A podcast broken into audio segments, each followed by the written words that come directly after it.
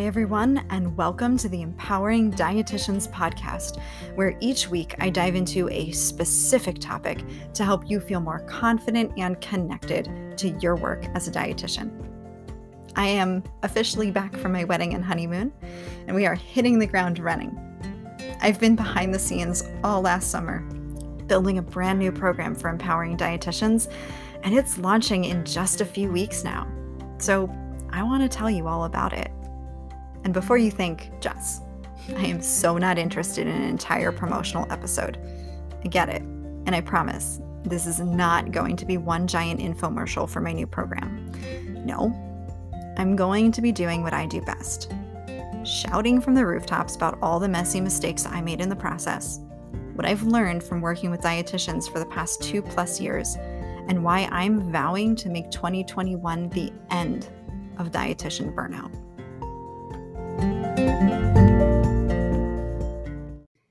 Hi, hello. I'm back. I'm actually not back. I'm recording this in July, by the way. But when you listen to this, I'll be back. And I won't be Jess Sertikov RDN anymore. I'll be Jess Romola RDN. Girl's getting herself an Italian last name to make me fit into New Jersey a little bit better. Now, I'm going to be sharing more about my honeymoon and unplugging and burnout and resting and all of that good stuff during my October monthly reflections episode at the end of the month, which I won't actually record in July. I will record when I get back in October. But today I want to kick off my return with a big announcement. I mean, maybe not really that big because I feel like I've been talking about it or at least hinting at it forever, but big in that I'm really excited about it. Are you ready? In November, I am launching a brand new, never before seen, Empowering Dietitians group program. I have learned a lot from working with dietitians over the past two plus years. The support I offer dietitians in my one on one program now is so different from when I started. And I've evolved bits and pieces, like an old car that you keep replacing different parts. And so you upgrade the brakes and the windshield wipers and the engine. And eventually you take a step back and you say, hey, I've been replacing parts every month or two for a year now. Maybe it's time for a new car. Not because the old car isn't working, not because you can't keep replacing it piece by piece, but because you want peace of mind or because you've learned how to do things better this time around. Because the time and the money and the energy going into keeping up with the maintenance doesn't make sense. That's where I'm at with empowering dietitians. It works. And every time I replace a part, it gets stronger and better. But now it's time to upgrade to the latest model. I don't know why I'm so hung up on a car references today, by the way, but we're going to go with it. Now, I planned out when I outlined this like a whole analogy about me doing what every car manufacturer does when it's time to make a new model. Um, and I, I don't know if it's the right analogy. So we'll see. It might be more like we're a person who's going to shop for a new car. But let's let's go with what I outlined and see where we go. We're winging it. So when a car manufacturer decides that it's time to make a new model, I actually don't know their exact process. I'm completely making this up, but this is what I think happens when they release a new model. They don't just like add a sunroof and call it a day, right? In my head, they don't. I really hope they don't. In my head, they figure out what was working well and what wasn't in the original. They do market research and talk to people who have owned the car previously or who might consider it in the future. They figure out what's important to them, what they like and what they don't like, how this car can help solve their problems and meet their needs. And if you're a person, not a car manufacturer, and you're in the market for a new car because you've been upgrading it for so long and you're just like, the maintenance is too much, I need a new one, you don't just go out and buy a new one. I mean, maybe you do. You figure out what you liked about the last one, what you didn't like about the last one. Talk to other people about the cars that they own and what they like and what they don't like. And you figure out what's important to you and what you need this car to do for you. Right? So now now we got two analogies going on simultaneously. Pick and choose the one you like. So all of this market research happens, whether you're a person or a car manufacturer. And you go and you try to choose a better car than you had before. The manufacturers put in the latest technology. You seek out the latest technology. You seek out improved gas mileage. Maybe you want a sleeker and sexier look, something superficial. And we do the work on the stuff that actual humans told us they wanted or needed or liked in a car or that we know we want or need. In other words, I'm not re releasing the same old empowering dietitians program and calling it something new and like increasing the price and making you excited to buy it. Um, not necessarily increasing the price, by the way. That that's for a later day. But when I tell you that I did an overhaul of my program, I did an overhaul of my program. Because here's the thing I started empowering dietitians imperfectly, the same way that I encourage all of you to do things with anything. Sure, have a plan, do some research, absolutely. Take some time to get everything organized or a lot of things organized. Do not wait to have every detail perfect before you start. When I took on my first client, I didn't have a fully built program. I I had a roadmap, um, but not everything was finished on it. So I was like, cool. So we're going to work on your confidence. And that means in like week eight of working together, we're going to do some cognitive restructuring to help you feel more confident. Did I have the cognitive restructuring worksheets or lesson plans or resources at that point? Nope. But I made sure to have them before week eight rolled around. It is very clear also that I made my website myself. I haven't updated my business cards recently. I don't have a logo. A lot of my worksheets are plain Word documents. Why? Because none of that really matters. And I didn't let perfectionism paralyze me and hold me back. And I am so glad that I didn't because guess what? Version one is never the final version, whether it's a car or a program or a whatever. Once I started working with dietitians, I started to gain experience and tweak my approach. I moved from 45 minute one on one sessions to 60 minute sessions. I changed the order that I tackled certain topics. I added new resources. I changed the way that I used Asana, my project management tool that I use with all of my clients. I did all of those things based on my experience and client feedback. And I wouldn't have known any of it if I hadn't actually gotten out there and tried something. If we want to go back to our car analogy, if you spend all this time trying to find the perfect car, eventually you're going to have to test drive it. Eventually you're going to have to buy something and then decide what you liked and didn't like about it. And then the next time you buy a car, you can make a different decision. A car manufacturer is going to have to put out an imperfect car that doesn't have the latest technology or is missing something and they're going to learn a month or two later that they should have done X or they should have done Y and then they can start work on the next model. They can make it better.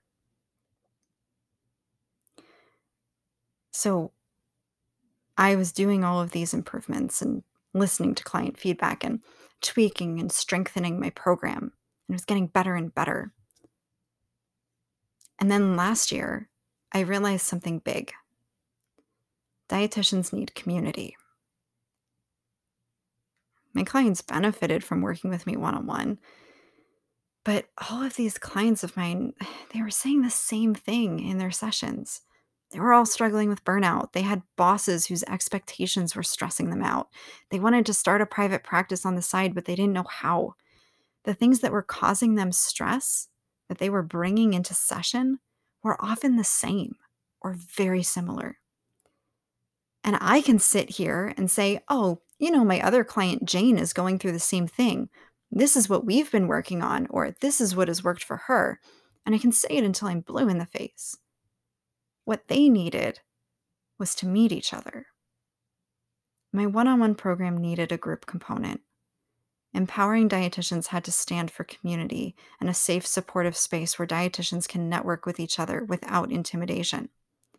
So I did two things.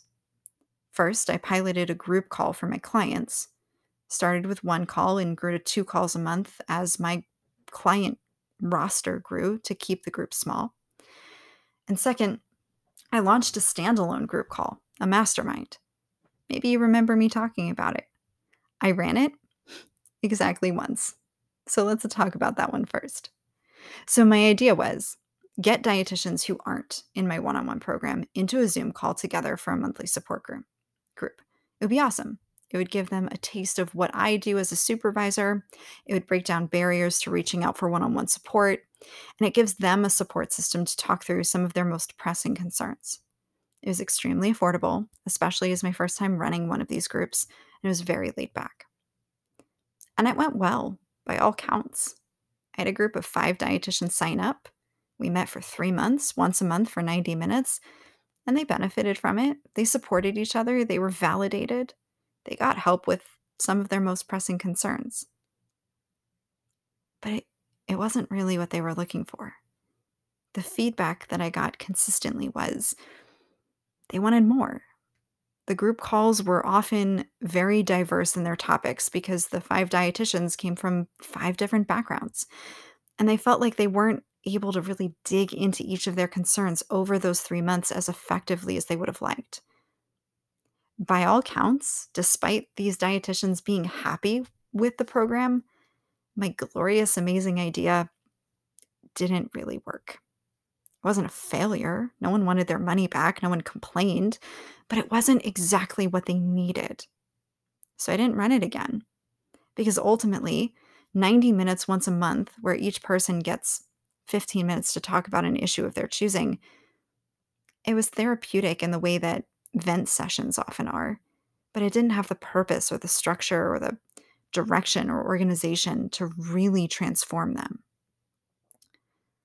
Now, let's pause on that and look at how the group went with my actual clients, the one on one clients. These clients already see me anywhere from once a week to once a month, depending on where they are in their journey and work with me. Then, on top of that, I added a 90 minute monthly call. I put them in groups of three to five. And it was the exact same premise as the non client group. Submit a topic ahead of time. Everyone gets 10 or 15 minutes as a hot seat to work through that topic or question. This version of it, though, has been tremendously successful. The dietitians on the call clicked much more quickly. There was more discussion. Maybe it was because they all knew me so much better and I knew them better, which made it easier to forge those connections and overcome that social awkwardness of meeting strangers. Maybe it was because I had already begun working with them on these concepts. They were familiar with the supervision process and, and my approach and the topics that I teach so we could go a little bit deeper into the topics, and the dietitians were able to support one another more effectively. There was more discussion amongst everyone. This reinforced for me that dietitians need more than a quick 15 minute hot seat once a month. If group work was going to be effective, it needed to be more robust, more organized, more purpose driven. Now, is the group that I have with my one on one clients perfect? No, if it was, I probably wouldn't be launching a group program. I would be sticking with my hybrid model.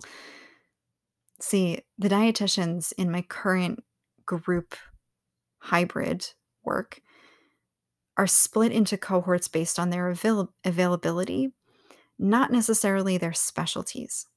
So, occasionally, one of my clients who, for example, is not building a private practice winds up in a group call with three other dietitian clients who are.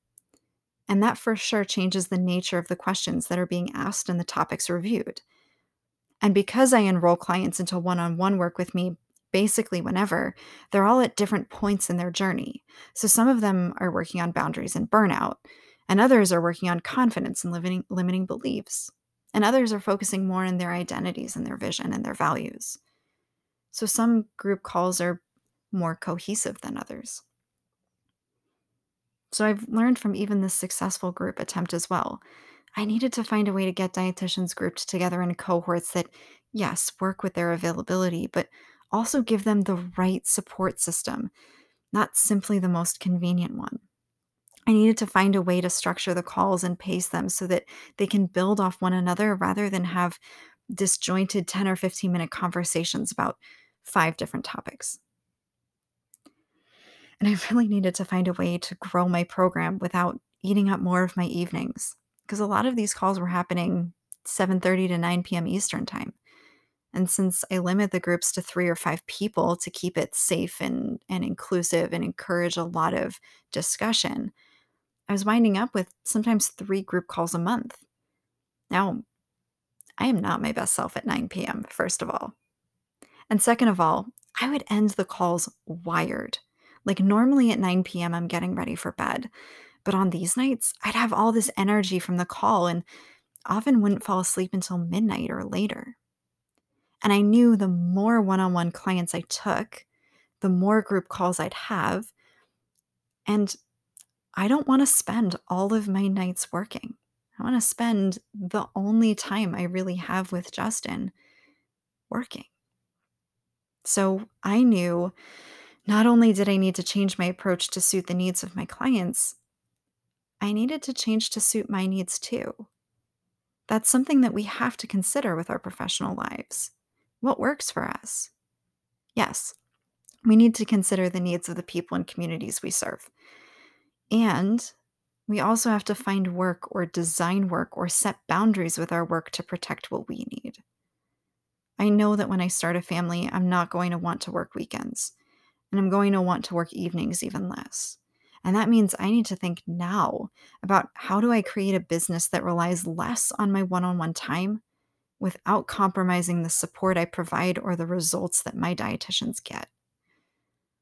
And I reached this point where I recognized my program needed a total overhaul. I needed to set it up to get ready for my own changing life circumstances and priority, priorities. I needed to update all of the work that I do and streamline it and organize it based on what I've learned to be most effective for my clients. I needed to take everything that was working well and clean up the stuff that wasn't to really bring to the table what I know dietitians need most. And I needed to take what I learned over the past year of doing small group work and take it to the next level to again be more effective and impactful. So I stopped doing repairs and maintenance work and started investing in a whole new model. I did the market research. I spoke to clients, I spoke to non clients, I did polls and surveys. I reviewed actual research on topics like burnout, imposter feelings, and more. I did the work in outlining my professional values and business values and purpose and identity because I've learned that having the strong sense of self, whether that self is you as a human or it's a business, that strong sense of identity is at the heart of all of the work that we do. It has to be. And in turn, I built something that I couldn't be more excited for. Not because what I had was broken, because I knew it could be so much better. What I've built is everything that I believe in. I've used my 10 principles of intuitive living for dietitians, a twist on intuitive eating, to walk small groups of dietitians through a defined, tried and true process that I've been honing and developing with my one on one work for years now. We're going to get you really clear on what has influenced you as a dietitian, as a person, what has shaped your confidence, and really help you understand why you face these challenges of burnout and imposter feelings and overwhelm. We're going to actually get you out of the thick of burnout itself and make sure you develop the skills and tools that you need to avoid it in the future. We're going to work on your identity, your values, your vision for yourself, and dealing with all the limiting beliefs and barriers getting in the way. We're going to learn how to set boundaries and manage time to avoid stress and overwhelm and make time for things that bring us joy. And we're going to build confidence and assertiveness and a community that is safe and supportive. I have worked so hard to create a group program where you not only benefit from each other, but you still have me there guiding you. Yes, it's more systematic than my one on one work, but no, it isn't rigid. I care so deeply about supporting our profession and the members in it, and I am so proud of this new group version of Empowering Dietitians every step of the way as I built this program, I embraced imperfection. I've made mistakes. I've done things that haven't gone well. I've taken a long time in my business to attract a steady client load, which I've talked about on here before. And I've made changes with the program. And with this program, with building the group, I had to continually remind myself that version one, which is actually kind of like version three or four of my work with dietitians overall, it's not going to be my final one. I know that no matter how excited I am for this new program, it too is imperfect. And it too will need upgrades and recalls and replacement parts. I've invested a lot into making it amazing from the start, and I know that when I actually bring dietitians through it for the first time in this form, I'm going to learn so much. So, part of my job is to think on my feet and listen to my group's experiences and make adjustments on the fly. I'm ready for it. I'm ready to listen and tweak and grow right alongside you. Because, like I said back in September, before my honeymoon break in my business values episode, I'm not here to be the biggest or the only authority figure in the room. I'm here to empower you, to share the mic with you, to teach you that you have what it takes to hold the mic in the first place, and to open you up to a whole new way of thinking about being a dietitian. And I'm here to start small and start somewhere and then build. I have such big aspirations for this group. I want to collaborate with guest speakers and experts. I want to build a team. I want to offer so much more than I currently do. I want to make this into something outstanding. And I had to keep reminding myself, because I have all these big ideas, that it's okay if I don't launch them all from day one. If you're a big ideas person too, who has these like grand visions for what you want to accomplish, take a deep breath. It's much, much better to get something up and running than try to launch this spectacular show stopping event right from the start. It's too much work, it's too much pressure. And guaranteed, even that showstopper, if even if you took all the time to just like make this wow worthy thing, it's still gonna have flaws to fix. Just do yourself a favor and pull yourself out of the weeds and focus on getting started rather than on making it all perfect and jaw dropping. I'm not here to act like I've got it all figured out. No one does. Anyone who acts like they're infallible or like the best expert in the universe is lying. I'm here to give you the best of what I've got and commit myself to the same regular reflection, introspection, and growth processes that I teach to the dietitians that I work with. I'm here to say, I've been in burnout. I've been debilitated by imposter feelings. I've felt lost and alone as a dietitian. And I didn't have support designed to help me out of it. So, if you're curious about this, if you're in the thick of it, I'm running a free two day live workshop, the Empowering Dietitians Burnout Masterclass. It's totally a working title, by the way, like I said recording this in July. So for all I know, I'm going to be editing this with updates as I finalize all the details. Regardless of the fancy name I choose for it, it's going to be the first week of November, that's for sure. And it's designed to not only give you a glimpse into this new program, but really to give you the step by step process that I use with my clients to recover from burnout and reclaim their confidence and joy. So, if you're struggling with burnout and overwhelm and just spinning your wheels as dietitian. If you're getting caught up in that perfectionism and it's leading you into overworking and exhaustion, sign up for the masterclass. I'll include the link in my show notes and my podcast outro. Even if you can't attend live, you'll get access to the private Facebook group that's made exclusively for the masterclass, get access to the workbook and the replays for both days. Dietitian burnout does not have to be a thing. Perfectionism doesn't have to hold you back. And you don't have to struggle alone. So, whether you just join me for the free class or you're like, you know, this whole program sounds pretty sweet, reach out. Support exists. And I really hope to see you in the masterclass.